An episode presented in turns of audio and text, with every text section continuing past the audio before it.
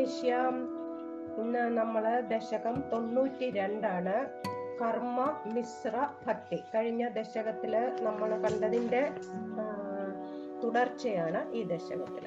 ഓം നമോ ഭഗവതേ വാസുദേവായ ഓം ശ്രീകൃഷ്ണ പരമാത്മനേ നമ. ഓം. കഴിഞ്ഞ ദശകത്തിൽ നമ്മൾ നവയോഗികളിലെ കവി ഹരി അന്തരീക്ഷൻ പ്രബുദ്ധൻ ഇങ്ങനെ നാല് യോഗികളുടെ ഉപദേശങ്ങളാണ് കണ്ടത്. ഇനിയിപ്പോൾ ഈ ദശകത്തിൽ ആബർഹോത്രൻ ചമസൻ കരഭാജനൻ എന്ന് പറയുന്ന മൂന്ന് പേരുടെ ഉപദേശങ്ങളാണ് തന്നിരിക്കുന്നത്. അപ്പോൾ ഭക്തിയെ പറ്റി നമ്മൾ പഠിച്ചു. ഇനിയും കർമ്മയോഗത്തിനെ പറ്റി ആണ് പറയുന്നത്. കർമ്മയോഗം എന്ന് പറയുന്നത് രണ്ട് വിധമുണ്ടെന്നാണ്. വൈദികം താന്ത്രികം. അതിൽ വൈദിക കർമ്മയോഗത്തെ പറ്റിയാണ് ആദ്യം പറയുന്നത്. വേദൈ സർവാണി കർമാണി അഫലപരതയാ വർണിതാനീതി ബുദ്ധ്വാ താനി ത്വയ്യർപ്പിതാനി ഏവ ഹി സമനുചരൻ യാനി നൈഷ്കർമ്യമീശ മാ മാ ഭൂത് വേദൈർനിഷിദ്ധേ കർമ്മ വാചാം പ്രവൃത്തിർ ദുർവർജം ചേതവാപ്തം തദപി ഖലു ഭവത്യർപ്പയേചിത് പ്രകാശേ വേദൈ സർവാണി കർമാണി. വേദങ്ങളാൽ എല്ലാ കർമ്മങ്ങളും സർവകർമ്മങ്ങളും അഫലപരതയാ വർണിതാനി ഫലാകാംക്ഷ കൂടാതെ അതാണ് നമ്മൾ പറഞ്ഞു വന്നുകൊണ്ടിരുന്നത്. അങ്ങനെ ഫലകാംക്ഷ കൂടാതെ അനുഷ്ഠിക്കാനാണ്. ഇതി ബുദ്ധ്വാ അങ്ങനെ മനസ്സിലാക്കാനാണ് വർണി അവിടെ വർണ- വർണിച്ചിരിക്കുന്നതും. വേദങ്ങളിൽ വർണിച്ചിരിക്കുന്നു വർണിതാന് വേദങ്ങളിൽ അങ്ങനെയാണ് വർണിച്ചിരിക്കുന്നത്. ഇത് മനസ്സിലാക്കിയിട്ട് ഇതി ബുദ്ധ്വ അങ്ങനെ മനസ്സിലാക്കിയിട്ട് ഈശ അല്ലയോ ഭഗവാനെ താനി ത്വയി അർപ്പിതാനി ഏവ സമനുചരൻ അവയെല്ലാം എന്റെ കർമ്മങ്ങളെയെല്ലാം ഭഗവാനിൽ അർപ്പിച്ച് സമർപ്പണം ചെയ്തുകൊണ്ട് തന്നെ ഞാൻ അനുഷ് എല്ലാ കർമ്മങ്ങളും അങ്ങനെ തന്നെ ഞാൻ അനുഷ്ഠിക്കാം. അങ്ങനെ അനുഷ്ഠിച്ചാൽ നൈഷ്കർമ്മ്യം യാനിഹി ജ്ഞാനമാർഗം ലഭിക്കും. അത് നിശ്ചയം തന്നെയാണ് എന്ന് പറയുകയാണ്. വേദൈ നിഷിദ്ധേ വേദങ്ങൾ നിഷേധിച്ചിട്ടുള്ള കുഹചിത് അഭി ഒരു വിഷയത്തിലും എന്റെ മനസ്സ് മന കർമ്മ വാചാം മനസ്സ് ശരീരം വാക്ക് ഇവയ്ക്ക് പ്രവൃത്തി മാഭൂ ഇവയ്ക്ക് ഒരു പ്രവൃത്തിയും ഉണ്ടാകരുത്. വേദങ്ങൾ നിഷേധിച്ചിട്ടുള്ള ഒന്നിലും തന്നെ എന്റെ മനസ്സുകൊണ്ടോ ശരീരം കൊണ്ടോ വാക്കുകൊണ്ടോ ഒരു പ്രവൃത്തി ഉണ്ടാകാൻ എന്നെ അനുവദിക്കരുതേ.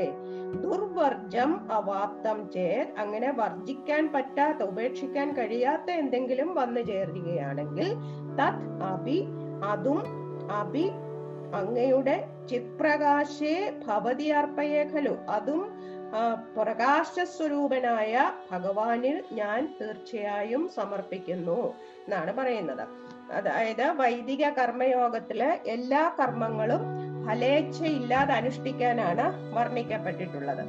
ഈ തത്വം അറിയുന്ന ഞാൻ കർമ്മങ്ങളെല്ലാം അങ്ങയിൽ അർപ്പിച്ചനുഷ്ഠിക്കും. എന്നിട്ട് നിഷ്കാമ ജ്ഞാന മാർഗത്തെ നിശ്ചയമായും പ്രാപിക്കുകയും ചെയ്യും. വേദങ്ങളിൽ നിഷിദ്ധമായിട്ടുള്ള ഒരു വിഷയത്തിലും എനിക്ക് മനസ്സാ വാച കർമ്മണ ആസക്തി ഉണ്ടാകരുതേ. പരിപൂർണമായി ഉപേക്ഷിക്കാൻ കഴിയാത്ത വല്ലതും ആചരിക്കേണ്ടി വന്നാൽ അതും ചിത്സ്വരൂപനായ ഭഗവാനിൽ ഞാൻ തീർച്ചയായും സമർപ്പിക്കും. ഇത് ആബർഹോത്രൻ എന്ന ആ, ക- ആ, യോഗിയുടെ ഉപദേശമാണ് ഈ കാണിച്ചിരിക്കുന്നത്. അടുത്ത ശ്ലോകത്തിൽ ആവിർഹോത്രന്റെ ആ യോഗ യോഗിയുടെ തന്നെ ഉപദേശത്തിലുള്ള താന്ത്രിക കർമ്മയോഗത്തിനെ പറ്റിയാണ് പറയുന്നത്. ഇത് വൈദിക കർമ്മയോഗമായിട്ട് നമ്മളിപ്പോൾ കണ്ടത്.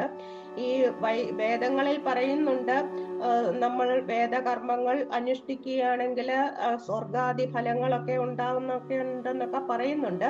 അതെല്ലാം സ്വകർമാനുഷ്ഠാനത്തിൽ താല്പര്യം ഉണ്ടാകാൻ വേണ്ടിയിട്ട് മാത്രമാണെന്നാണ് പറയുന്നത്. പ- നിഷ്കാമ കർമ്മം തന്നെ അനുഷ്ഠിക്കണം എന്നാണ് ഈ ശ്രുതിവാക്യങ്ങളുടെ ഒക്കെ താല്പര്യം എന്നാണ് പറയുന്നത്. ഇനിയും അടുത്തത് താന്ത്രിക കർമ്മയോഗം വൈദിക കർമ്മയോഗമാണ് നമ്മൾ ആദ്യം കണ്ടത്.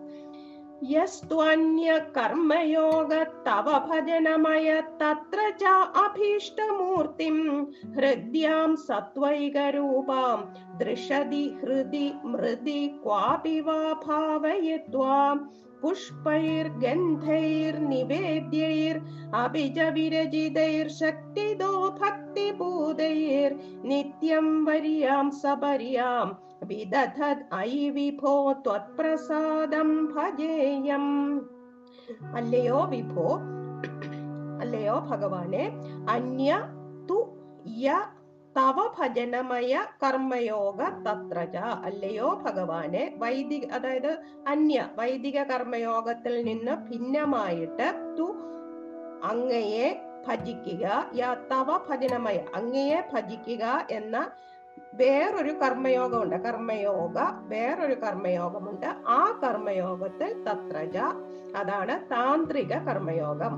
ഹൃദ്യാം സത്വൈകരൂപാം അഭീഷ്ടമൂർത്തിയും അതിൽ ചെയ്യേണ്ടത് നല്ല ഹൃദ്യം നല്ല മനോഹരമായിട്ടുള്ളതും സത്വൈക രൂപം സാത്വിക രൂപമായിട്ടുള്ളതും അഭീഷ്ടമൂർത്തിയും നമ്മുടെ മനസ്സിന് ഇണങ്ങിയ ഒരു ഭഗവാന്റെ സ്വരൂപത്തെ ദൃഷതി കല്ല് ഹൃദി മനസ്സ് മൃതി മണ്ണ്. അങ്ങനെ കല്ലിലോ ദൃഷതി ഹൃദി മൃതി കല്ലിലോ മനസ്സിലോ മണ്ണിലോ മറ്റെവിടെയെങ്കിലുമോ സങ്കല്പിച്ചിട്ട് അതായത് നമ്മൾ ആവാഹനം ചെയ്യുക എന്ന് പറയുന്നത് പോലെയാണ്. നമ്മൾ ഓരോ പൂജകൾ ചെയ്യുമ്പോൾ ഭഗവാനെ ആവാഹിക്കുന്നു എന്ന് പറയുന്നത് പോലെയാണ് ഈ പറഞ്ഞിരിക്കുന്നത്. അങ്ങനെ ആവാഹനം ചെയ്തിട്ട് ശക്തിത വിരചിതയും നമ്മുടെ കഴിവിനൊത്ത് സമ്പാദിച്ചതും നമ്മുടെ ശക്തിക്കനുസരിച്ച് സമ്പാദിച്ചതും ഭക്തിഭൂതയിൽ ഭക്തിഭൂതൈ ഭക്തി കൊണ്ട് ശുദ്ധമാക്കിയതുമായ പുഷ്പൈ പുഷ്പങ്ങൾ ഗന്ധൈ ഗന്ധം എന്ന് പറയുന്ന ചന്ദനം മുതലായ ഗ്രന്ഥ ആ, ചന്ദനം കർപ്പൂരം എന്നൊക്കെ നമ്മൾ വെക്കുമല്ലോ അങ്ങനെ ആ, പുഷ്പങ്ങൾ ചന്ദനം മുതലായ സുഗന്ധദ്രവ്യങ്ങൾ പായസം നിവേദ്യം. നിവേദ്യം എന്ന് പറയുമ്പോൾ പായസം. അല്ലെങ്കിൽ നമ്മൾ ഗണപതിക്കാണെങ്കിൽ ആ, ഗ- ആ, നമ്മൾ നാളികേരം ശർക്കര അങ്ങനെ എന്താണ് എന്തെങ്കിലും ഒരു നിവേദ്യം. അഭിജ നിത്യം. ഇത ഇതെല്ലാം കൊണ്ട് ദിവസവും വരിയാം സപരിയാം വിദഗ്ധ വളരെ ഉത്തമമായിട്ട് പൂജ ചെയ്തുകൊണ്ട് ത്വത് പ്രസാദം ഭജേയം. ഭഗവാന്റെ പ്രസാദം ഭഗവാന്റെ ആ, അനുഗ്രഹം ഞാൻ നേടിക്കൊള്ളാം എന്നാണ് പറയുന്നത്. അതായത് വൈദികമായ കർമ്മയോഗത്തിൽ നിന്ന് അല്പം ഭിന്നമായിട്ടാണ് താന്ത്രിക കർമ്മയോഗത്തിൽ ഭഗവാനെ ഭജിക്കുന്നത്. അത് ഇങ്ങനെയാണ്. അല്ലയോ ഭഗവാനെ ഹൃദ്യവും സത്വഗുണ പ്രധാനവുമായ അഭീഷ്ടമൂർത്തിയെ ശിലയിലോ ഹൃദയത്തിലോ മണ്ണിലോ മറ്റെവിടെയെങ്കിലുമോ ഭാവനയിൽ സങ്കല്പിക്കാം ഭാവനയിൽ സങ്കല്പിച്ചിട്ട് ആവാഹനം ചെയ്യുക. എൻ തന്റെ ആ, കഴിവിനൊത്ത് തയ്യാറാക്കിയതും ഭക്തി കൊണ്ട് ശുദ്ധമാക്കിയതുമായ പുഷ്പങ്ങൾ തുളസി മുതലായ പുഷ്പങ്ങൾ ചന്ദനം മുതലായ സുഗന്ധദ്രവ്യങ്ങൾ പായസം മുതലായ നിവേദ്യങ്ങൾ ഇവയെല്ലാം കൊണ്ട് നിത്യവും ഉത്തമമായ പൂജ ചെയ്ത് ആരാധിച്ചുകൊണ്ട് അങ്ങയുടെ പ്രസാദത്തിനു വേണ്ടി അങ്ങയുടെ അനുഗ്രഹത്തിനു വേണ്ടി ഞാൻ ഭജിക്കാം എന്നാണ് പറയുന്നത്. ഇത് ഇതെല്ലാം ഏകാദശ സ്കന്ധത്തിൽ മൂന്നാം അധ്യായം മുതലുള്ള ശ്ലോകങ്ങളാണ്. യോഗികളുടെ നവയോഗികളുടെ ഉപദേശങ്ങളാണ്. ഇനിയും ഈ വൈദിക കർമ്മത്തിനും താന്ത്രിക കർമ്മത്തിനും ആ രണ്ട് കർമ്മയോഗങ്ങൾക്കും രണ്ടിനും ഭക്തിക്ക് സ്ഥാനമുണ്ട്. ഇപ്പോൾ ഭക്തി ഭക്തി വേണമെന്നാണല്ലോ പറയുന്നത്. ഇനിയും ഭക്തിഹീനന്മാരായ കർമ്മ കർമ്മം ചെയ്യുന്നവരുണ്ട്. അവരെ അവരുടെ കാര്യമാണ് അടുത്ത ശ്ലോകത്തിൽ പറയുന്നത്. സ്ത്രീ ശൂദ്ര स्त्रीशूद्रा त्वत्कथादिश्रवणविरहिता आसदां ते दयार्हा, त्वत्पादासन्नयादान् द्विजकुलजनुषो हन्द, शोजामि अशान्तान्। वृत्त्यर्थं बहुकथितमपि त्वाम्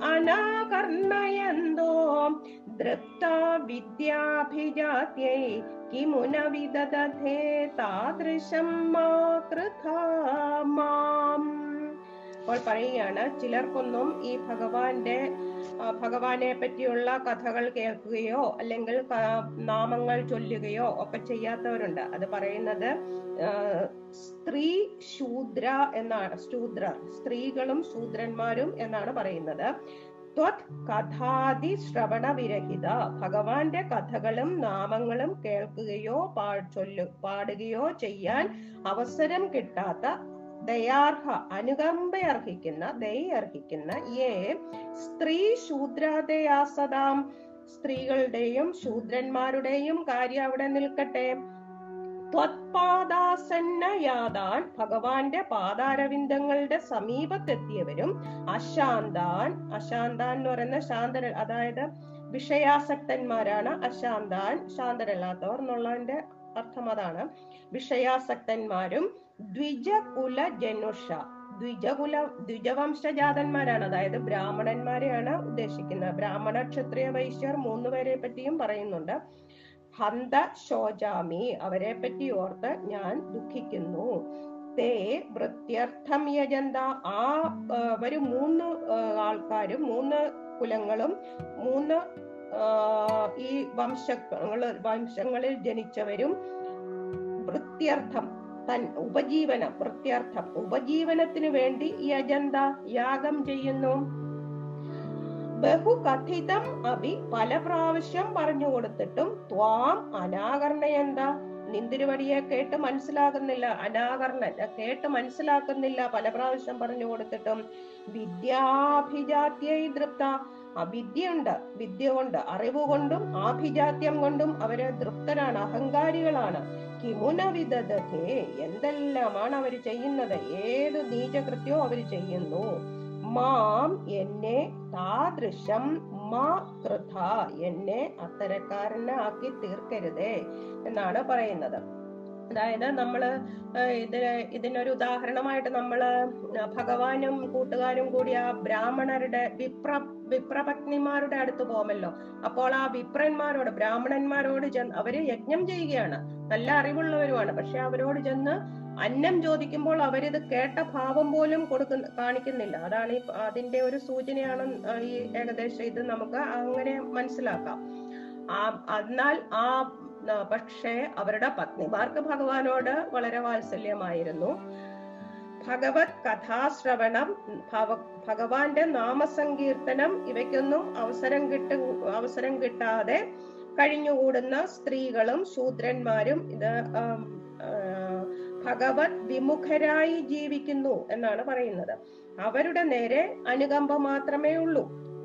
പക്ഷേ ഉപനയനം ചെയ്യുന്നവര് വേദാധ്യയനം ചെയ്യുന്നവര് എല്ലാമാണ് ഈ ബ്രാഹ്മണരും ഒക്കെ- അവരൊക്കെ ഭഗവത് ഭജനം ചെയ്യാതെ ഇന്ദ്രിയങ്ങളെ മാത്രം ആനന്ദിപ്പിച്ചുകൊണ്ട് ജീവിക്കുകയാണ്. അവർ ഉപജീവനാർത്ഥം അവർ വൈദിക കർമ്മങ്ങളും താന്ത്രിക കർമ്മങ്ങളും ഒക്കെ ചെയ്യുന്നുണ്ട്.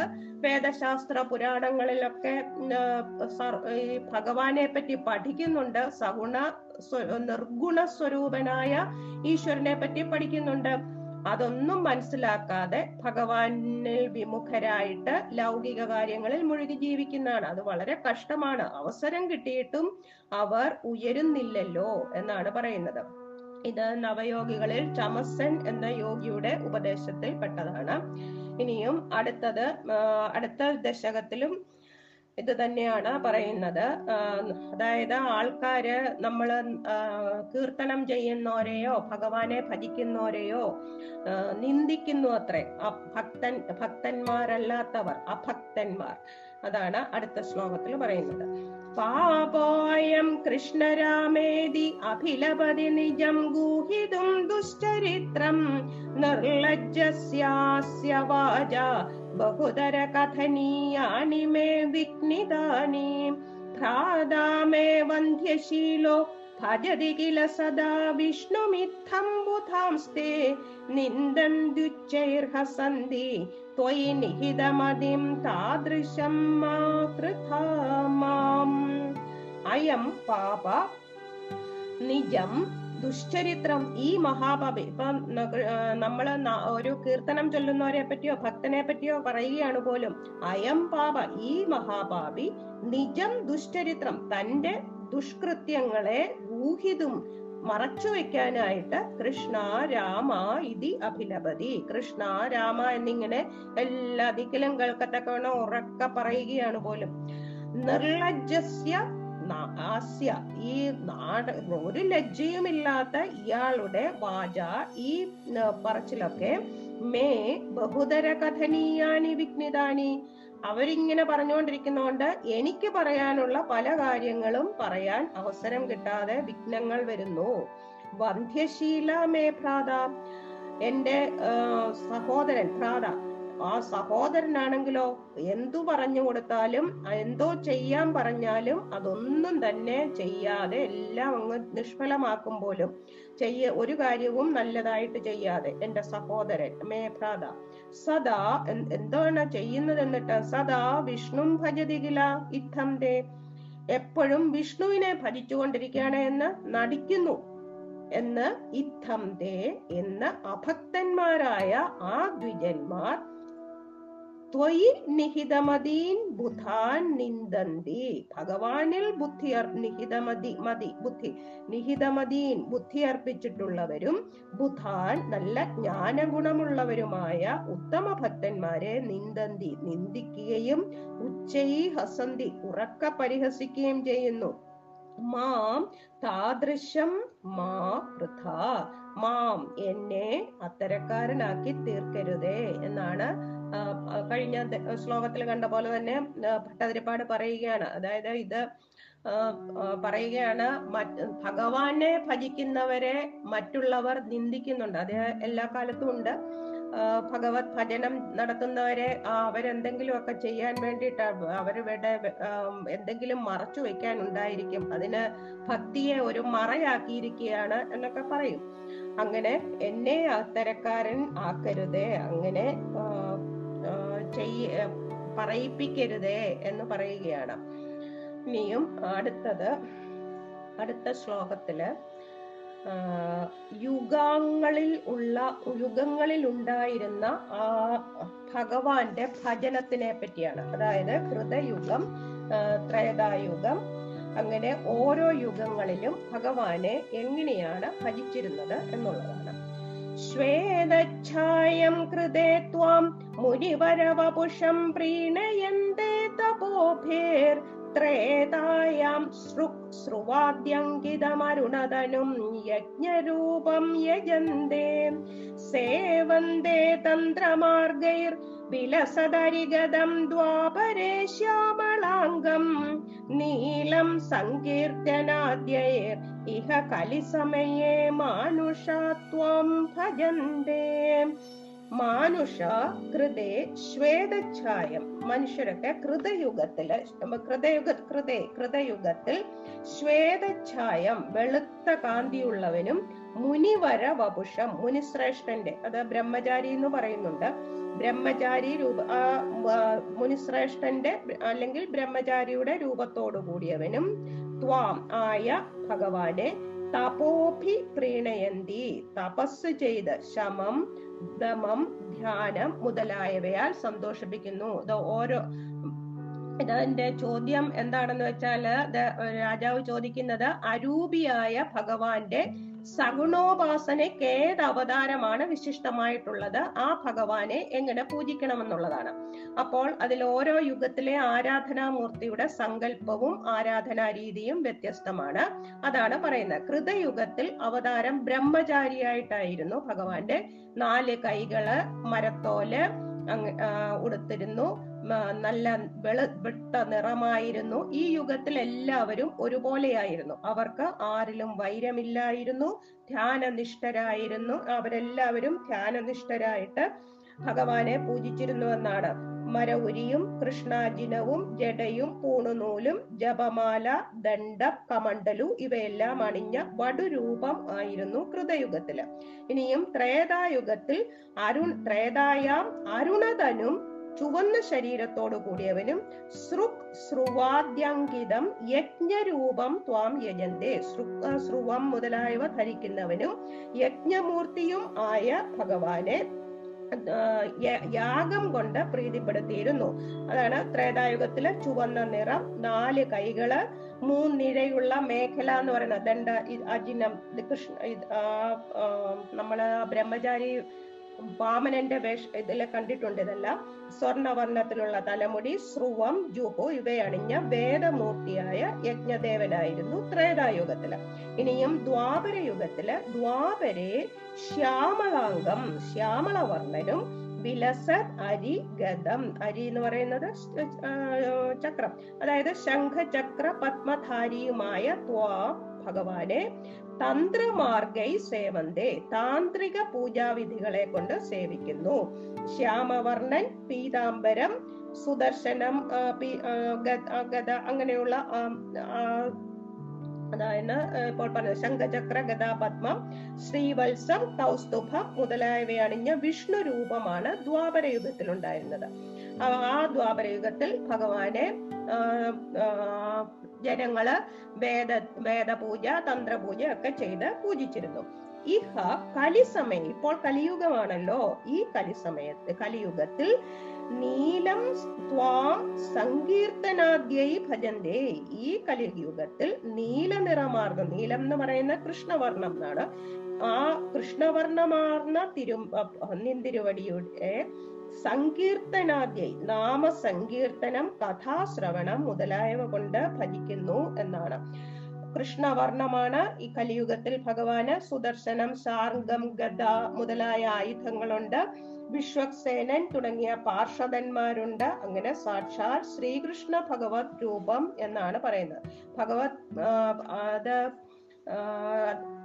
ശ്രീകൃഷ്ണനെയും ശ്രീരാമനെയും കലിയുഗത്തിൽ പൂജിക്കാം എന്നും പറയുന്നുണ്ട്. ശ്രീകൃഷ്ണ കലിയുഗത്തിൽ ഭഗവാന് വെറും സങ്കീർത്തനം മാത്രം നാമസങ്കീർത്തനം കൊണ്ട് മാത്രം സന്തോഷിപ്പിക്കുന്ന ഭഗവാനാണ് പോലും കലിയുഗത്തിൽ ഉണ്ട ഉള്ളത്.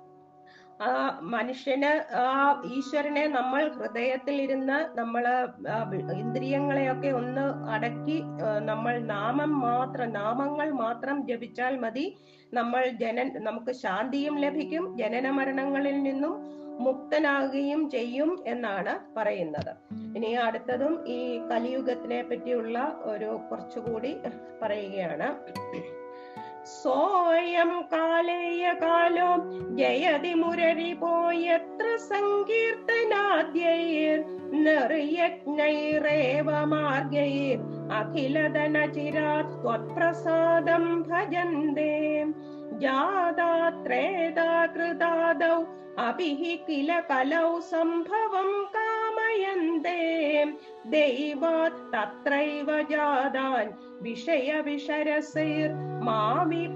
വഞ്ചയാസ്മാൻ അപ്പോൾ പറയുകയാണ് മുരരിപോ ദുഷ്ടനായ മുരാസുരനെ നിഗ്രഹിച്ച നിഗ്രഹിച്ചവനും അഖിലത ഗുരുവ ഭക്തന്മാർക്ക് സർവാഭീഷ്ടങ്ങളും നൽകുന്ന അല്ലയോ ഗുരുവായൂരപ്പ? സ അയം ഈ സ അ ഈ കലിക അയം ഈ അയം കാലേയ കാല ഈ കലികാലം ജയതി. നല്ല സർവോത്കൃഷ്ടമായിട്ട് വർത്തിക്കട്ടെ. എത്ര നിർ നിർയജ്ഞൈ. യാതൊരു യജ്ഞങ്ങളും കൂടാതെ സങ്കീർത്തനാദ്യൈ നാമസങ്കീർത്തന മുതലായ മാർഗൈ അങ്ങനെയുള്ള മാർഗങ്ങളെ ഏവ ന ചിരാത്. ഒരു താമസവും കൂടാതെ മനുഷ്യ ത്വത്പ്രസാദം ഭജന്തേ. ഒരു അനു താമസവും കൂടാതെ മനുഷ്യർക്ക് ഭഗവാന്റെ അനുഗ്രഹം കിട്ടുന്നു. അതായത് ഭട്ടതിരിപ്പാട് പറയാണ് ഈ കലികാലം വളരെ ഉത്കൃഷ്ടമായിട്ട് വർത്തിക്കട്ടെ. ഈ കാലത്ത് നമുക്ക് യാതൊരു അതായത് യാഗം ചെയ്യേണ്ട യജ്ഞം ചെയ്യേണ്ട ഒന്നും വേണ്ട. നമ്മൾ വെറുതെ നാമസങ്കീർത്തനങ്ങൾ മാത്രം ചെയ്താൽ മതി. ഭഗവാന്റെ നാമങ്ങൾ ചൊല്ലുക ഭഗവാന്റെ അവതാര കഥകൾ ചൊല്ലുക. അതുകൊണ്ട് മാത്രം യാതൊരു താമസവും കൂടാതെ ഭഗവാന്റെ അനുഗ്രഹം ലഭിക്കുന്നു. ത്രേത ത്രേതായുഗം ദ്വാപരയുഗം മുതലായ യുഗങ്ങളിൽ ജനിച്ചവർ പോലും ജാത അഭി കലൗ സംഭവം കാമയന്തേഹി കില. ഈ യുഗങ്ങളിൽ ജനിച്ചവർക്ക് പോലും കലിയുഗത്തിൽ വന്ന് പിറക്കാൻ ആഗ്രഹം തോന്നുന്നു എന്നാണ് പറയുന്നത്. നമ്മൾ ജ്ഞാനപ്പാനയിലും ഒക്കെ കാണുന്നതാണ്. ഈ കലിയുഗമാണ് ഭാരതത്തിൽ കലിയുഗത്തിൽ ഭാരതത്തിൽ ജനിച്ച നമ്മളാണ് ഏറ്റവും പുണ്യവാന്മാരെന്നാണ്. ദൈവാത് തത്രയേവ ജാതാൻ. പുണ്യവശാൽ ആ കലിയുഗത്തിൽ തന്നെ ജനിച്ച അസ്മാൻ വിഭോ ഞങ്ങളെ എന്നെയും എന്നെ പോലെയുള്ള മറ്റു എല്ലാവരെയും എന്നാണ് അതിനർത്ഥം. വിഷയ വിഷരസൈർ അല്ലയോ സവിഭോ അല്ലയോ സർവശക്തനായ ഭഗവാനെ വിഷയ വിഷരസൈർ വിഷയങ്ങളാകുന്ന ഇന്ദ്രിയ വിഷയങ്ങളാകുന്ന ആ വിഷത്തിൽ രസം മാ വഞ്ചയ രസമുണ്ടാക്കി ഞങ്ങളെ വഞ്ചിക്കരുതേ എന്നാണ് പറയുന്നത്. അതാണ് പറയുന്നത്. സകല അഭീഷ്ടങ്ങളും സാധി ഭക്തന്മാരുടെ സകല അഭീഷ്ടങ്ങളും സാധിപ്പിച്ചു കൊടുക്കുന്നവനും ദുഷ്ടനായ മുരാസുരനെ നിഗ്രഹിച്ചവനും സർവേശ്വരനുമായ ഭഗവാനെ ഈ കലികാലം വിജയിക്കട്ടെ. ഒട്ടും പ്രയത്നമില്ലാതെ നാമസങ്കീർത്തനങ്ങൾ തുടങ്ങിയ മാർഗങ്ങളാൽ കാലതാമസം ഒന്നും കൂടാതെ മനുഷ്യർ ഭഗവാന്റെ അനുഗ്രഹം ഈ കലികാലത്തിൽ നേടുന്നു. കൃത ത്രേത ദ്വാപര യുഗങ്ങളിൽ ജനിച്ചവർ പോലും ഈ കലിയുഗത്തിൽ ജനിക്കാൻ ആഗ്രഹിക്കുന്നു. ദൈവാനുഗ്രഹത്താൽ ഈ കലിയുഗത്തിൽ തന്നെ ജനിക്കാൻ ഭാഗ്യമുണ്ടായ ഞങ്ങളെ അല്ലയോ സർവശക്തനായ ഭഗവാനെ ഭൗതിക വിഷയങ്ങളാകുന്ന വിഷത്തിൽ ആഗ്രഹമുണ്ടാക്കി വഞ്ചിക്കരുതേ എന്നാണ് പറയുന്നത്. അപ്പോൾ കലിയുഗത്തിൽ ധാരാളം ഭക്തജനങ്ങളും ഉണ്ടെന്ന് പറയുകയാണ് അടുത്ത ശ്ലോകത്തിൽ. ഭക്താ താവത് കലൗ സ്യൂർ ദ്രമിള ഭൂവി തതോ ഭൂരിശാസ്ത്രത്ര ഉച്ചൈ कावेरीं ताम्रपर्णीम् अनुकिल कृतमालां च पुण्यां प्रतीचीम् हा माम् अपि एतदन्तर्भवमपि च विभो। किञ्चिदञ्जद्रसं त्वयि आशापाशैर्निबध्य भ्रमय न भगवन् पूरय त्वन्निषेवाम् कलौ कलौत्र तावत् भक्ता കലിയുഗത്തിൽ എല്ലായിടത്തും ഭക്തന്മാരുണ്ടാകും. ദ്രമിളഭൂവി ദ്രമിളഭൂവി എന്ന് പറയുന്ന ദ്രാവിഡ ദേശമാണ്. അത് നമ്മുടെ ദക്ഷിണ ഭാരതം. നമ്മൾ നേരത്തെ കണ്ടതാണ് മത്സ്യാവതാരം നടക്കുന്നത് ദ്രമിളഭൂവിയിൽ ദ്രാവിഡ ദേശത്തിൽ ഉള്ള ഒരു നദീതീരത്താണ് നമ്മൾ കണ്ടതാണ്. അത് ഭൂരിഷ ഭക്താസ്യു. മറ്റു പ്രദേശങ്ങളിലേക്കാൾ വളരെയധികം ഭക്തന്മാർ ഉണ്ടാകും പോലും. തത്രജ അതിലും അതിലും വെച്ച് കാവേരിയും കാവേരി നദി താമ്രപർണിയും താമ്രപർണി നദി കൃതമ അതാണ് നേരത്തെ പറഞ്ഞ താമ്രപർണി തിരുനെൽവേലിയിലാണ്. കൃതമാല അതായത് എവിടെയാണെന്ന് എനിക്കറിയില്ല. കൃതമാല നദി അത് നേരത്തെ പറഞ്ഞിട്ടുണ്ട്. പുണ്യാം പ്രതീജിയും അത് നിളയാണെന്നാണ്. അതായത് നമ്മുടെ ഭാരതപ്പുഴ പ്രതീജി. പടിഞ്ഞാട്ടൊഴുകുന്നത്. പ്രതീജി എന്ന് പറയുന്നത് പടിഞ്ഞാറാണ്. സഹ്യനിൽ നിന്ന് പുറപ്പെട്ട മധ്യ കേരളത്തിലൂടെ പടിഞ്ഞാറോട്ടൊഴുകി അറബിക്കടലിൽ ചേരുന്ന നദിയാണ് നിള ഭാരതപ്പുഴ. ഭട്ടതിരിപ്പാടിന്റെ ഗ്രഹവും അവിടെ തന്നെയാണ്. അതുകൊണ്ടായിരിക്കും കൂടുതൽ. അത് നേരത്തെയും ഒരു അത് ഒടുവിൽ പറയാന്ന് വിചാരിക്കുന്നുണ്ട് ഈ നാരായണീയ മാഹാത്മ്യമുണ്ട്. അതിൽ പറയ അതിൽ ഭഗവാൻ തന്നെ പറഞ്ഞ് ഭഗവാന്റെ ഒരു അംശമായിട്ടാണ് ഈ ഭട്ടതിരിപ്പാട് ജനിച്ചതെന്നാണ്. അതിൽ പറയുന്നുണ്ട് ഈ നദിയുടെ സമീപത്തായിട്ടാണ് അതായത് നിളയുടെ സമീപത്തായിട്ട് ജനിക്കുമെന്നാണ് അതൊക്കെ അത് പിന്നീട് പറയാം. ഇതപ്പോൾ പുണ്യാം പ്രതീജിയും പൗരിപാവനയായ പുണ്യവതിയായ നളി നിള ഭാരതപ്പുഴ അനു ഉച്ചൈ ഭക്താസ്യുകില. ഇവയുടെ സമീപ പ്രദേശങ്ങളിൽ ഈ നദികളുടെ സമീപ പ്രദേശങ്ങളിൽ ധാരാളം ഭക്തന്മാരുണ്ടാകും എന്നാണല്ലോ പ്രസിദ്ധി. വിഭോ അല്ലയോ സർവശക്തനായ ഗുരുവായൂരപ്പ ഏതദന്തർഭവം അപിച ത്വയി കിഞ്ചിത് ഈ പുണ്യനദികളുടെ അതായത് ഈ ഇവിടെ ഭാരതപ്പുഴ എന്ന് തന്നെയാണ് ഉദ്ദേശിച്ചിരിക്കുന്നത്. ഈ പുണ്യ നദികളുടെ ഈ നദിയുടെ അടുത്തായി അല്ലെങ്കിൽ ഈ എല്ലാ നദികളുടെയും മധ്യത്തിലായി എന്നും വേണം. അതായത് ദക്ഷിണദേശം ദ്രാവിഡദേശം ദക്ഷിണദേശത്ത് ഏകദേശം മധ്യഭാഗത്തായിട്ട്.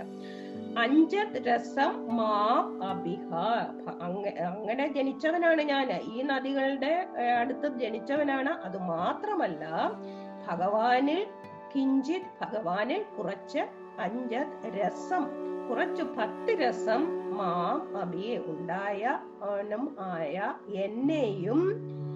ഹ ഇവിടെ ഹാ എന്ന് പറഞ്ഞാൽ കഷ്ടം. ബാക്കി പറയുകയാണ് എന്തിനാണ് കഷ്ടം പറയുന്നത്? ആശാപാശൈ നിബദ്ധ്യ ന പ്രമേയ. ആശങ്ങളും അഭിലാഷങ്ങളുമാകുന്ന പാശത്താൽ കെട്ടി മുറുകെ കെട്ടി എന്നെ വട്ടം കറക്കരുതേ. അതായത് ഇന്ദ്രിയ വിഷയങ്ങളിൽ നിന്ന് എന്നെ മാറ്റി ഭക്തിയിലേക്ക് എന്നെ അങ്ങ് അനുഗ്രഹിക്കണമേ എന്ന് ഭഗവാനോട് പറയുകയാണ്. ഭഗവാൻ അല്ലയോ ഭഗവാനെ ത്വന്നിഷേവാം പൂരയ. ഭഗവാനെ വഴിപോലെ സേവിക്കുക. അതാണ് എനിക്ക് ചെയ്യേണ്ടത്. അതെനിക്ക് പൂരയ. എനിക്ക് പൂർത്തിയാക്കി തരണേ. ഭഗ ഇപ്പോൾ ഭട്ടതിരിപ്പാട് ഇവിടെ അസുഖമായിട്ട് ഭഗവാന്റെ അടുത്ത് വന്നിരിക്കുകയാണ്. അപ്പോൾ അത് ചില ദിവസം കൂടുതൽ വേദന കാണും. അപ്പോൾ അദ്ദേഹത്തിന്റെ ശ്ലോകങ്ങളിൽ ചിലപ്പോൾ കാണാം. അങ്ങനെയുള്ള ദിവസങ്ങളിലായിരിക്കും കൂടുതൽ എന്റെ എന്റെ രോഗം മാറ്റിത്തരണമേ എന്നുള്ള കൂടുതൽ പ്രാർത്ഥന വരുന്നത്.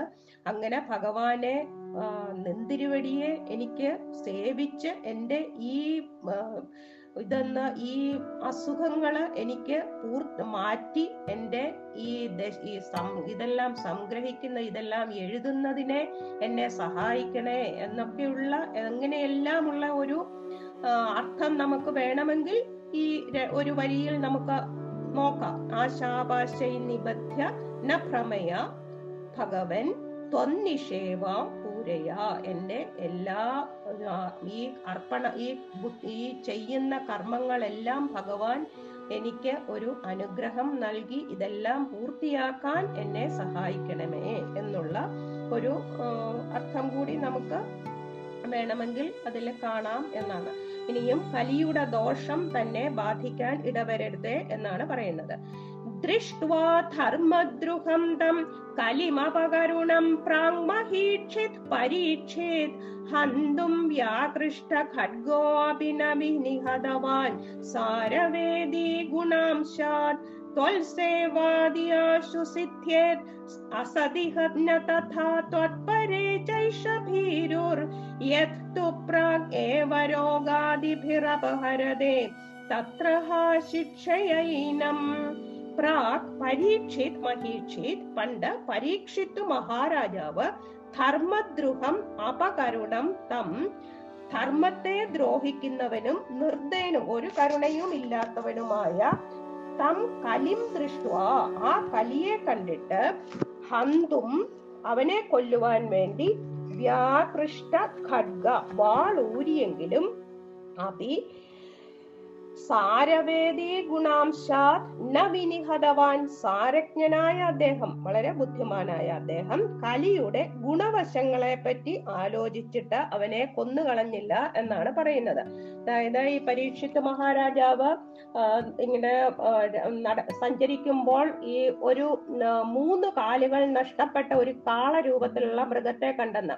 അടുത്ത് തന്നെ കണ്ണീരൊലിപ്പിച്ചുകൊണ്ട് നിൽക്കുന്ന ഒരു പശുവും ഉണ്ടായിരുന്നു. ആ കാള ധർമ്മദേവനും പശു ഭൂമിദേവിയുമായിരുന്നു എന്നാണ് പറയുന്നത്. അപ്പോൾ എന്തിനാണ് ദുഃഖിക്കുന്നതെന്ന് ധർമ്മദേവൻ ഭൂമിദേവിയോട് ചോദിച്ചപ്പോൾ പറയുകയാണ് എന്റെ മൂന്ന് കാലുകൾ നഷ്ടപ്പെട്ടതുകൊണ്ടാണോ? ഭൂമിയിൽ ധർമ്മം നീതി ഇവ ഇല്ലാതെ കൊണ്ടാണോ യാഗങ്ങൾ വേണ്ട പോലെ ചെയ്യാഞ്ഞിട്ടാണോ? ഇന്ദ്രൻ മഴ പെയ്യിച്ചിട്ടാണോ ശ്രീകൃഷ്ണൻ വിട്ടു ശ്രീകൃഷ്ണൻ സ്വർഗാരോഹണം കഴിഞ്ഞിട്ടാണ്. എന്നൊക്കെ ചോദിച്ച ഇങ്ങനെ അവർ കരയി രണ്ടുപേരും ഇങ്ങനെ പറഞ്ഞു കരയുന്നു. അപ്പോൾ പരീക്ഷത്ത് രാജാവ് അവിടെ ഇട്ട് വരികയാണ്. അപ്പോൾ രാജ വേഷമൊക്കെ ധരിച്ച ഒരാൾ ഒരു കാൽ മാത്രമുള്ള ഒരു ഋഷഭത്തിനെ കാളയെ ഇങ്ങനെ അടിക്കുന്നു. അപ്പോൾ അദ്ദേഹം ചോദിച്ചു നീ ആരാണ്? ഞാൻ എന്റെ രാജ്യത്തിൽ ആരാണ്? നീ ഈ രാജവേഷവും കെട്ടി ഇങ്ങനെ ചെയ്യുന്നത് അതുകൊണ്ട് നിന്നെ വധിക്കും എന്ന് പറയുകയാണ്. അപ്പോൾ ആ ഋഷഭം പറയുകയാണ് കാല സ്വഭാവമാണ് ഇതെല്ലാം. അതായത് സുഖദുഃഖങ്ങളും ശീതോഷ്ണവും അങ്ങനെ മാറി മാറി വരുന്നു. സുഹൃത ദുഷ്കൃതങ്ങളാണ് സുഖദുഃഖത്തിന് കാരണമെന്ന് ചിലർ പറയുന്നുണ്ട്. ഭഗവാന്റെ ഇച്ഛയാണെന്ന് ഇച്ഛ കൊണ്ടാണെന്ന് പറയുന്നുണ്ട്. ഹൃദയുഗത്തിൽ ഉണ്ടായിരുന്നത് തപസ് ശൗചം ദയാ സത്യം. ഈ നാല് പാദങ്ങളിൽ മൂന്ന് പാദങ്ങളും നഷ്ടപ്പെട്ടു. എല്ലാം ഇനിയിപ്പോൾ സത്യമെന്ന പാദവും മാത്രമേ ഉള്ളൂ. അത് തന്നെ അധർമ്മ രൂപമാകുകയാണ് എന്ന് വെച്ചാൽ കലികാലം വരികയാണ്. ആ കലിയാണ് ഈ ആക്രമിക്കുന്നത്. ആ ഋഷഭത്തിന് അതായത് എല്ലാ നല്ല ഗുണങ്ങളും പോയി കലി കലികാലം തുടങ്ങുകയാ തുടങ്ങി തുടങ്ങിയിട്ടുണ്ട്. പരീക്ഷത്തിന്റെ സമയത്താണ് കലികാലം തുട സ്വർഗാരോഹണം കഴിയുമ്പോൾ കലികാലം തുടങ്ങുകയാണ് ഭഗവാന്റെ സ്വർഗാരോഹണം കഴിയുമ്പോൾ. ഇത് കേട്ട് പെട്ടെന്ന് ആ കലിയെ വധിക്കുവാനായിട്ട് രാജാവ് വാളെടുക്കും. അപ്പോൾ പെട്ടെന്ന് കലി ഭയന്നിട്ട് രാജാവിനെ നമസ്- നമസ്കരിച്ചിട്ട് രക്ഷിക്കണമെന്ന് അപേക്ഷിക്കും. അപ്പോൾ രാജാവ് പറയും എന്റെ രാജ്യത്തെങ്ങും നീ ഇരിക്കരുത്. ഇവിടെ യാഗാദി പുണ്യങ്ങളൊക്കെ ചെയ്യുന്നതാണ്. അപ്പോൾ ഈ കലി പറയും ഇതിപ്പോ എല്ലാം രാജാവിന്റെ അധികാരം പരിധിയിൽപ്പെട്ടത് തന്നെയാണ്. പക്ഷേ ചൂതുകളി മദ്യപാനം സ്ത്രീ സേവ പ്രാണിവധം ഇങ്ങനെയുള്ള അധർമ്മ സ്ഥാനങ്ങളിൽ കലിയോട് ഇരിക്കാൻ പറയും. കലിയുടെ ദോഷങ്ങൾ എന്ന് പറയുന്നത് അസത്യം മതം അത്യാസക്തി ക്രോധം ഇവയൊക്കെയാണ് ഈ സ്ഥലങ്ങളിലുള്ളത്. അങ്ങനെ കലിക്ക് വാസസ്ഥലമായിട്ട് കൊടുക്കും. ഈ ഇതെല്ലാം കൂടി ചേർന്നതാണ് സ്വർണം. അത് നമ്മൾ മനസ്സിലാക്കുക. സ്വർണം എന്ന് പറയുന്നത് ഏറ്റവും കലയുടെ ഏറ്റവും അങ്ങേയറ്റത്തെ ദോഷമുള്ള സ്ഥലം സാധനമാണ്. അങ്ങനെ പറഞ്ഞിട്ട് ഈ കലി അങ്ങനെ മടങ്ങി പോവുകയാണ് ചെയ്യുന്നത്. ഋഷഭത്തിനെയും ഭൂമിദേവിയെയും ഒക്കെ പരീക്ഷിച്ച് എന്നിട്ട് സമാധാനിപ്പിക്കുന്നുണ്ട്. അതാണ് ആ കഥ. അദ്ദേഹം കൊന്നുകളയുക കൊന്നുകളഞ്ഞില്ല എന്ന് പറയുന്നത്. എന്നിട്ട് അടുത്ത അടുത്തത് നമുക്ക് നോക്കാം. ഇഹ ത്വൽ സേവാദി ആശ്വസിത്യേത്. അങ്ങനെ കലിയുഗത്തിൽ ഭഗവാനെ സേവിക്കുക. അതാണ് നമ്മൾ ആദ്യം കണ്ടത്. ഭഗവാന്റെ പ്രതി വിഗ്രഹം സ്ഥാപിച്ച് അർച്ചന ചെയ്യുക പ്രദക്ഷിണ ഭഗവാനെ പ്രദക്ഷിണം ചെയ്യുക നമസ്കാരം ചെയ്യുക മുതലായവയും സത്സംഗങ്ങളും ആശുസിദ്ധിയെ പെട്ടെന്ന് ഫലം ചെയ്യും. ഈ കലികാലത്തിൽ ഇത് മാത്രമാണ് പെട്ടെന്ന് ഫലം ചെയ്യുന്നത്. അസത് ന തഥ ദുഷ്കർമ്മം അങ്ങനെയല്ല. സാവധാനമേ ഫലം തരത്തുള്ളൂ ദുഷ്കർമ്മങ്ങൾക്ക്. ഈ കലി ഭഗവാന്റെ ഭക്തന്മാരിൽ ഭീരുവാണ് ഭയമുള്ളവനാണ്. പ്രാഗ് ഏവ രോഗാദിഭിർ. നമ്മൾ ഭജനയൊക്കെ അല്ലെ ഭക്തി നമുക്ക് എന്തെങ്കിലും ചെയ്യണം. ഭഗവ ഭഗവാനിൽ നമ്മുടെ മനസ്സർപ്പിക്കണം എന്ന് നമ്മൾ വിചാരിക്കുന്നതിന് മുൻപ് തന്നെ പ്രാഗ് മുൻപ് തന്നെ ഏവ രോഗാദിഭി രോഗം ദാരിദ്ര്യം അപഹരതേ ഇതി തുയത് തത്രഹ ഏനം ശിക്ഷയാം ഈ രോഗവും ദാരിദ്ര്യവും ഒക്കെ വന്നിട്ട് ഈ ഭജനകളൊക്കെ ചെയ്യുന്നതിൽ നിന്ന് ജനങ്ങളെ പിന്തിരിപ്പിക്കും ഈ കലി. അതുകൊണ്ടാണ് നമ്മൾ ഒരു ഭക്തം ഭക്തിയായി ഭക്തി മാർഗം നമുക്ക് സ്വീകരിക്കണമെന്ന് തോന്നുമ്പോൾ തന്നെ അതിനെന്തെങ്കിലും തടസ്സങ്ങൾ വരും എന്ന് നമ്മൾ പറയുന്ന അതാണ്. അതിനാൽ തു യത് തത്രഹ ഏനം ശിക്ഷയാം. അതുകൊണ്ട് അല്ലയോ ഭഗവാനെ അങ്ങ് ഈ കലിയെ ശിക്ഷിക്കണമേ എന്നാണ് പറയുന്നത്. എന്റെ ഈ പരീക്ഷത്തിന്റെ കലിനിഗ്രഹ കഥ ഭാഗവതം ഒന്നാം സ്കന്ധത്തിലാണ്. ഭാഗവതം ഒന്നാം സ്കന്ധത്തിൽ പതിനാറ് പതിനേഴ് അധ്യായങ്ങളിൽ ഈ പരീക്ഷത്തിന്റെയും കലി കലിയുടെയും കഥയുണ്ട്. ഇനിയും അടുത്ത ശ്ലോകത്തിൽ കലിയുഗത്തിൽ കലിയുഗത്തിൽ ഭഗവത് പ്രസാദം വഴി എന്തൊക്കെയാണ് എട്ട് ഭജന ഭജനമാർഗങ്ങളെ നിർദ്ദേശിക്കുകയാണ്. കലിയുഗത്തിൽ നമുക്ക് എങ്ങനെ ഭഗവാനെ ഭജിക്കാമെന്ന്.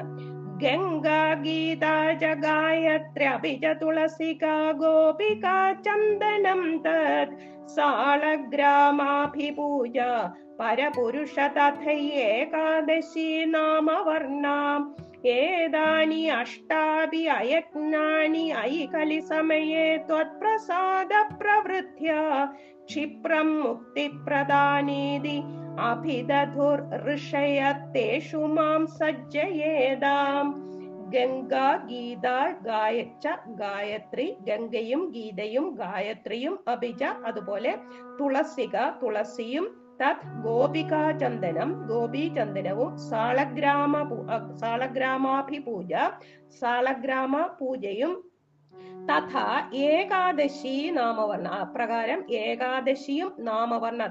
ഭഗവാന്റെ നാമാക്ഷരങ്ങൾ. ഓം നമോ ഭഗവതേ വാസുദേവായ.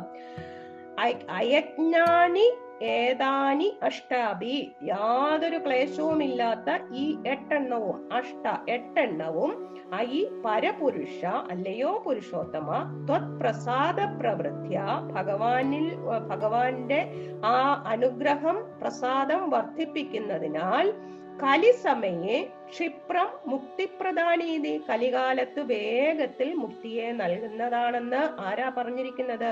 ഋഷയ. ഋഷയ അഭിതതു ഋഷിമാർ പറഞ്ഞിട്ടുണ്ട് തേഷു സജ്ജയേത.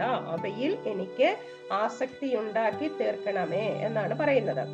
അതായത് ഗംഗ ഗീത ഗായത്രി തുളസി ഗോപീചന്ദനം. ഗോപീചന്ദനം എന്ന് പറയുന്നത് നമ്മൾ വൃന്ദാവനത്തിൽ പോകുമ്പോൾ കിട്ടാതെ മണ്ണാണ്. വൃന്ദാവനത്തിലെ മണ്ണാണ്. ഗോപി അത് ചന്ദനം എന്നോ കളഭം എന്നോ എന്ത് വേണേ പറയാം. ഗോപീചന്ദനം എന്ന് പറയുന്നത് ഈ മണ്ണാണ്. സാളഗ്രാമ പൂജ നേരത്തെ ഗോപിചന്ദനം എന്ന് ശരിക്കും ഗോപിചന്ദനം എന്ന് പറയുന്നത് വൃന്ദാവനത്തിലെ ഗോപികമാരുടെ ശരീരത്തിൽ നിന്നും കൃഷ്ണന്റെ ശരീരത്തിൽ നിന്നും ഒക്കെ മണ്ണിലേക്ക് ഉതിർന്നുകൊണ്ടിരുന്ന ആ നിറ നമ്മൾ നേരത്തെ പഠിച്ചാണല്ലോ കുറിക്കൂട്ട്. ആ കുറിക്കൂട്ടാണെന്നാണ്. സാളഗ്രാമ പൂജ ഏകാദശി നോ നോയമ്പ് നോ വ്രതം ഏകാദശി വ്രതം തിരുനാമാക്ഷരങ്ങൾ ഓം നമോ ഭഗവതേ വാസുദേവായ ഈ ക്ലേശമില്ലാത്ത എട്ട് വസ്തുക്കളും അങ്ങയുടെ പ്രസാദം വർദ്ധിപ്പിക്കാൻ സഹായിക്കുന്നു. ഇവയുടെ സഹായത്താൽ കലികാലത്ത് വേഗത്തിൽ മുക്തി ലഭിക്കുമെന്ന് അഭിവന്ദ്യരായ മഹർഷിമാർ പറഞ്ഞിട്ടുണ്ട്. അവയിൽ എനിക്ക് ആസക്തി ഉണ്ടാക്കി തീർക്കണമേ എന്നാണ് പറയുന്നത്. ഇതൊന്നും അനുഷ്ഠിക്കാൻ അത്ര ക്ലേശമൊന്നും ഇല്ലല്ലോ. ഇപ്പോൾ ഗംഗാജലത്തിൽ തന്നെ സ്നാനം ചെയ്യണമെന്നില്ല. നമ്മൾ ദിവസവും എടുക്കുന്ന വെള്ളത്തിനെ ഗംഗയായിട്ട് നമുക്ക് സങ്കല്പിക്കാം. അങ്ങനെ സങ്കല്പിച്ചിട്ട് ചെയ്യാം ഗീത ഗായത്രി ഓം നം ഓം ഭൂർഭുവസ്വഹ അത് ചൊല്ലാൻ പറ്റും. ഭഗവത്ഗീത ഗീതയിലെ ഏതെങ്കിലും ഒരു വരി ചൊല്ലാം. തുളസി ഗോപീചന്ദനം സാളഗ്രാമ പൂജ പിന്നെ ഏകാദശി പിന്നെ ഭഗവാന്റെ നാമം. ഇനിയും ഇതെല്ലാം വിഷ്ണു പ്രീതികരങ്ങളുമാണ് മുക്തിപ്രദങ്ങളുമാണ്. ഇനിയും അടുത്ത ശ്ലോകത്തിൽ ഭഗവാൻ നമ്മളെ ജനിക്കുമ്പോൾ നമ്മൾ മൂന്ന് ഋണങ്ങളുമായിട്ട് ഋണം എന്ന് പറഞ്ഞാൽ കടം നമ്മൾ നേരത്തെ നോക്കിയിട്ടുണ്ടെന്ന് തോന്നുന്നു അങ്ങനെ വരുന്നത്.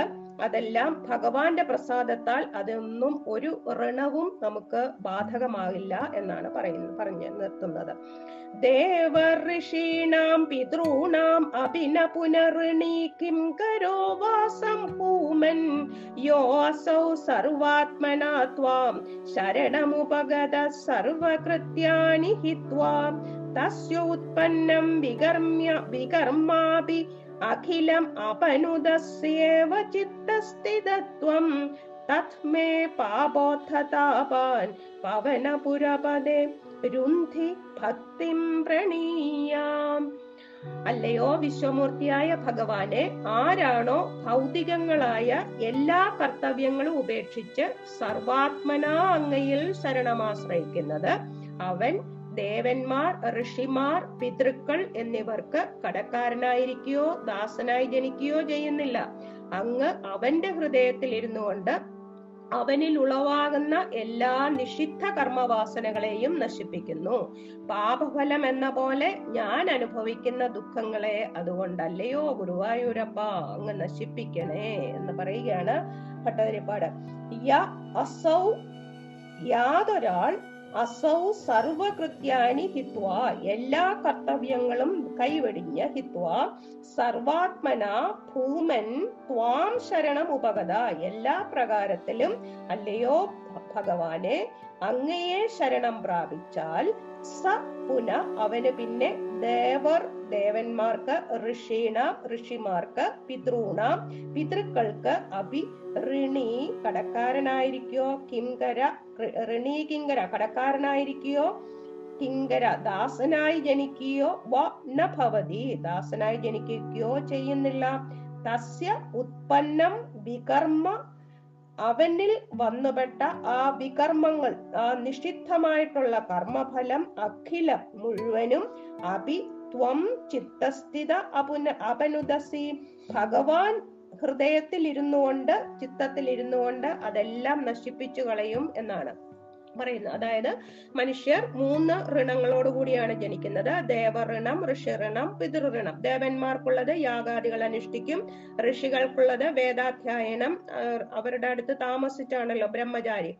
പിതൃക്കൾക്കുള്ളത് സന്താനോത്പാദനം. ഇത് നേരത്തെ പറഞ്ഞിട്ടുണ്ട്. അങ്ങനെ ചെയ്താണ് വീട്ടേണ്ടത്. ഇതെല്ലാം നമ്മളിപ്പോൾ ഇതൊന്നും ചെയ്യുന്നില്ല. എല്ലാ കൃത്യങ്ങളും എല്ലാ കർമ്മങ്ങളും നമ്മൾ ഉപേക്ഷിക്കുകയാണെങ്കിൽ ഈ ഋണങ്ങളൊക്കെ നമുക്ക് ബാക്കി നിൽക്കുമല്ലോ. പിന്നെ മോക്ഷം എങ്ങനെ സിദ്ധിക്കും എന്നൊരു ശങ്കയുണ്ടാകും പോലും അങ്ങനെ ശങ്കിക്കൊന്നും ആവശ്യമില്ല. ഭഗവാനെ ശരണം പ്രാപിച്ചു കഴിഞ്ഞാൽ ഭഗവാൻ ആ ഭക്തന്റെ ഹൃദയത്തിൽ തെളിഞ്ഞ് പ്രകാശിച്ച് അവനെ എല്ലാ ബന്ധങ്ങളിൽ നിന്നും മോചിപ്പിക്കുന്നു എന്നാണ് പറയുന്നത്. ഇത് ഭാഗ ഭഗ- ഭഗവാൻ തന്നെ ഗീതയിലും പറയുന്നുണ്ട് ഭഗവത്ഗീതയിൽ പറയുന്നുണ്ട് സർവധർമാൻ പരിത്യജ്യ മാം ഏകം ശരണം വ്രജ അഹം ത്വാ സർവപാപേഭ്യോ മോക്ഷയിഷ്യാമി മാശുജ എന്ന് പറയുന്നുണ്ട്. അതുകൊണ്ട് അതിനെ പറ്റിയൊന്നും കൂടുതൽ വിചാരിച്ച് നമ്മൾ ദുഃഖിക്കേണ്ട കാര്യമില്ല.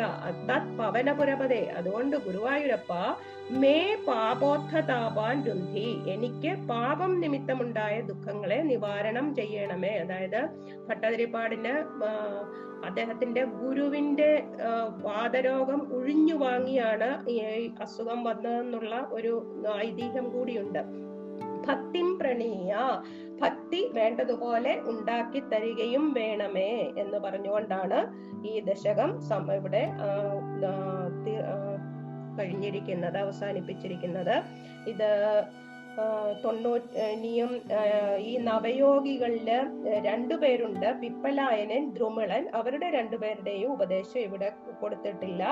അത് തൊണ്ണൂറ്റി മൂന്നാം ദശകം മുതൽ ഇനിയും ഉദ്ധവ സംവാദത്തിന്റെ സാരങ്ങളാണ് അടുത്ത ദശകം മുതലുള്ളത്. അപ്പോൾ ഇടയ്ക്കിടയ്ക്ക് നമുക്ക് ഇവരുടെ ഇതൊക്കെ കാണിക്കുന്നുണ്ട്. അത് നേരത്തെ പറഞ്ഞിരിക്കുന്ന പോലെ നേരത്തെ ഒരു പതിനാറാം ദശകത്തിൽ നമ്മൾ നാരായണാവതാരം വായിച്ചപ്പോൾ അതിൽ കുറച്ച് പറഞ്ഞു തന്നിട്ടുണ്ടായിരുന്നു.